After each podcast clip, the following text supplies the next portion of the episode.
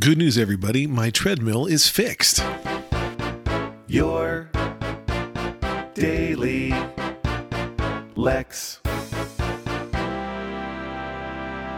Well, sort of. Meaning it's sort of fixed and sort of not fixed.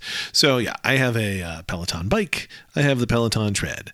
I like to do uh, power walking classes on the tread. I like to run on the tread. I like the idea of running on the tread. I just never love running. Like, never have. I keep trying running. I'm experimenting with running.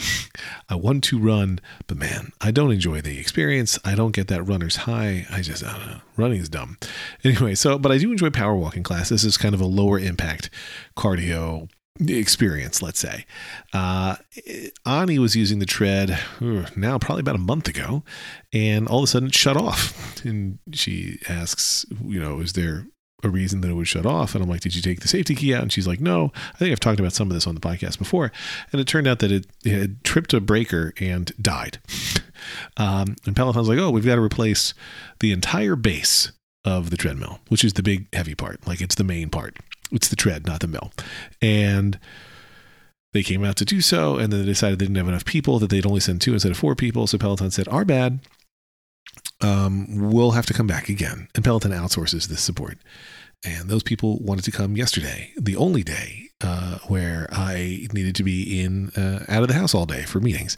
I was in Jersey City, a great place for meetings, and uh, I arranged to have folks at the house who could let them in and deal with the tread, whatever. They fixed it. Although, listen, I don't mean to cast aspersions on anybody, but when somebody's coming to fix an expensive thing, I like to check before they go. That did not happen. So this morning I went and used the tread, and I did use the tread. So in that uh, respect, it's working, right? Well, although they, they, I should note they brought two treadmill bases. I can't tell you why, and they were convinced that we had two treadmills, and had to be convinced that in fact no, we only had one. Uh, so we only needed one replacement. But when I went down and looked at it last night before using it, I saw that there were kind of two end caps that looked odd to me.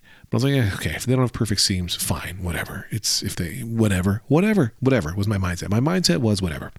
This morning I went on that tread and did a, a power walking class. And it was making an odd noise at first. I was like, well, let's see how this goes. And then all of a sudden, one of those two end caps flew off. Uh, and it revealed that it had been taped down. So clearly, there's some end cap pieces that they had to reattach when they swapped out the base that they didn't attach properly. Maybe it's impossible. Maybe it's hard to attach properly. I don't know. But so now, now a portion of the tread is exposed at the. Uh, as I'm facing, you know, where you, the direction that you walk at the front left of the tread. Uh, I'm going to make that Peloton's problem too. It's not like their hardware is cheap and it's under warranty and it wasn't fixed properly. I mean, I can at least use it now, which is good. So while it had been broken and then I was waiting for all these delays, Peloton said, Hey, we're going to comp you a couple months of free classes, which they haven't done. They also emailed me unprompted saying, Hey, we see that this is taking forever because we've delayed. Because after I had to have them come back at their own error, when they hadn't sent enough people the first time, they said, We'll come back. And they had to keep delaying that day when they would come back. Uh, they were like, Hey, we see that we've been delaying this a lot. We're going to send you a free Peloton guide, which is their hardware that helps you with strength workouts. It's not great. I would never order one, but I would take one for free. Sure, what do I care? Uh, and that hasn't arrived either. So I have to call Peloton and be like, hey, you fixed my tread, but didn't. And he promised me two free months of classes, and I don't have them. and he promised me a free thing I didn't even want. I don't have that either. What gives? Uh, I hate doing those calls because you have to explain everything. You have to be polite.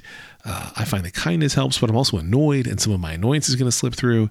And I'm confident I can get what I want. It's just going to take time, and I hate having to use that time. So I kind of want to be compensated for that time too. That's this is the trick to incredible customer service, right?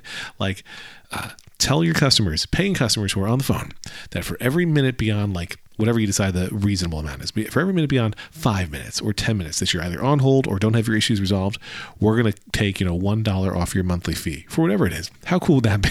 You're getting paid to be on hold or getting paid to deal with customer support. This is genius. I don't, I should patent this right now. Nobody do this. This is my idea. Anyway, happy Tuesday.